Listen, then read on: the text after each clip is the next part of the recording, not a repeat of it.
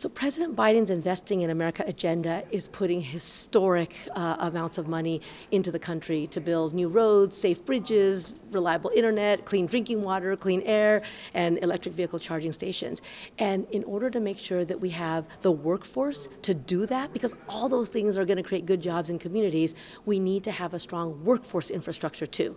And the Wisconsin Regional Training Partnership is really the model for that because they do it by partnering between employers and unions, community-based organizations, bringing everyone to the table to make sure that training ends in a good job.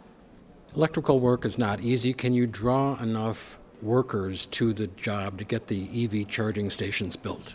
Yes, and that's why this infrastructure, the WRTP Big Step, is such a key part of it all. Again, we need to build the physical infrastructure, we need to improve that, we need to make it strong to make our nation strong. We also need to build the workforce infrastructure.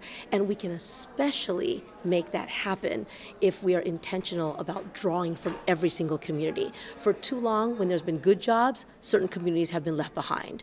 Uh, women, people of color, justice impacted individuals. And so today's announcement is about a program that intentionally reaches into all communities because we know they can do it. It's just a matter of creating opportunity.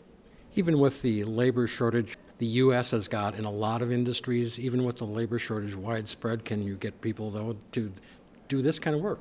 So let me say that's a perfect question because we do not believe there's a labor shortage. There has been a good jobs shortage in this country. And President Biden is all about turning investments into good jobs and good union jobs in communities. We have seen time and time again when you have a good job that pays family sustaining wages, that has health benefits, that is healthy and safe, that provides for some security in retirement people are going to come and do it. And our overall economic data shows that too. The labor force participation rate is higher than it was before the pandemic. People want to work, and now under President Biden, we're going to create the kinds of jobs that are going to draw people. You talked about diversity. What can the Labor Department do to make sure there is that diversity, that all neighborhoods get the jobs? So, President Biden's idea about creating an economy from the middle out and the bottom up is about making sure no one gets left behind. And one way we do that is that in everything that we do, in all of our investments, we are intentional about equity uh, because we know, right? Black and brown communities, immigrant communities, women can do any job that they're given the opportunity to do. And so, you know, when I talk about the workforce as being infrastructure, those are roads and bridges that are supposed to connect people to jobs but those roads and bridges have not always reached every single community. And so when we build this one, we're not going to do it that way. We're going to make sure that everyone sees themselves in the jobs and that they get the training and that you know they get retained, right? Some of it is about making sure that we break down the barriers to hiring, but also about creating workplaces where people can work not just for now, but see themselves build a career.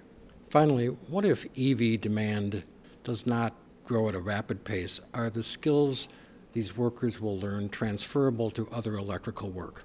So we have to address our climate crisis, right? We have to build a clean energy future and a sustainable planet. We're seeing the effects of not doing that for too long right now, right? The extremes of temperature, uh, the many different kinds of weather disasters. So the president believes that we can both build our clean energy future and build good jobs at the same time. It's not a choice between the two of those things. Now, in terms of demand, we are seeing an increase in demand. The president's Inflation Reduction Act is also about supporting that demand. We're here today to talk about building electric vehicle charging stations so that people don't have to worry about getting from one place to another and running out of charge, right? All of those things have to come together. That's why this is not easy, but it is absolutely critical that we do it. And we support it through the tax credits, we support it through building the infrastructure, and we support it through what, if you talk to anybody, you know, especially young people today, they know that if we don't invest in our future, we're not going to have one.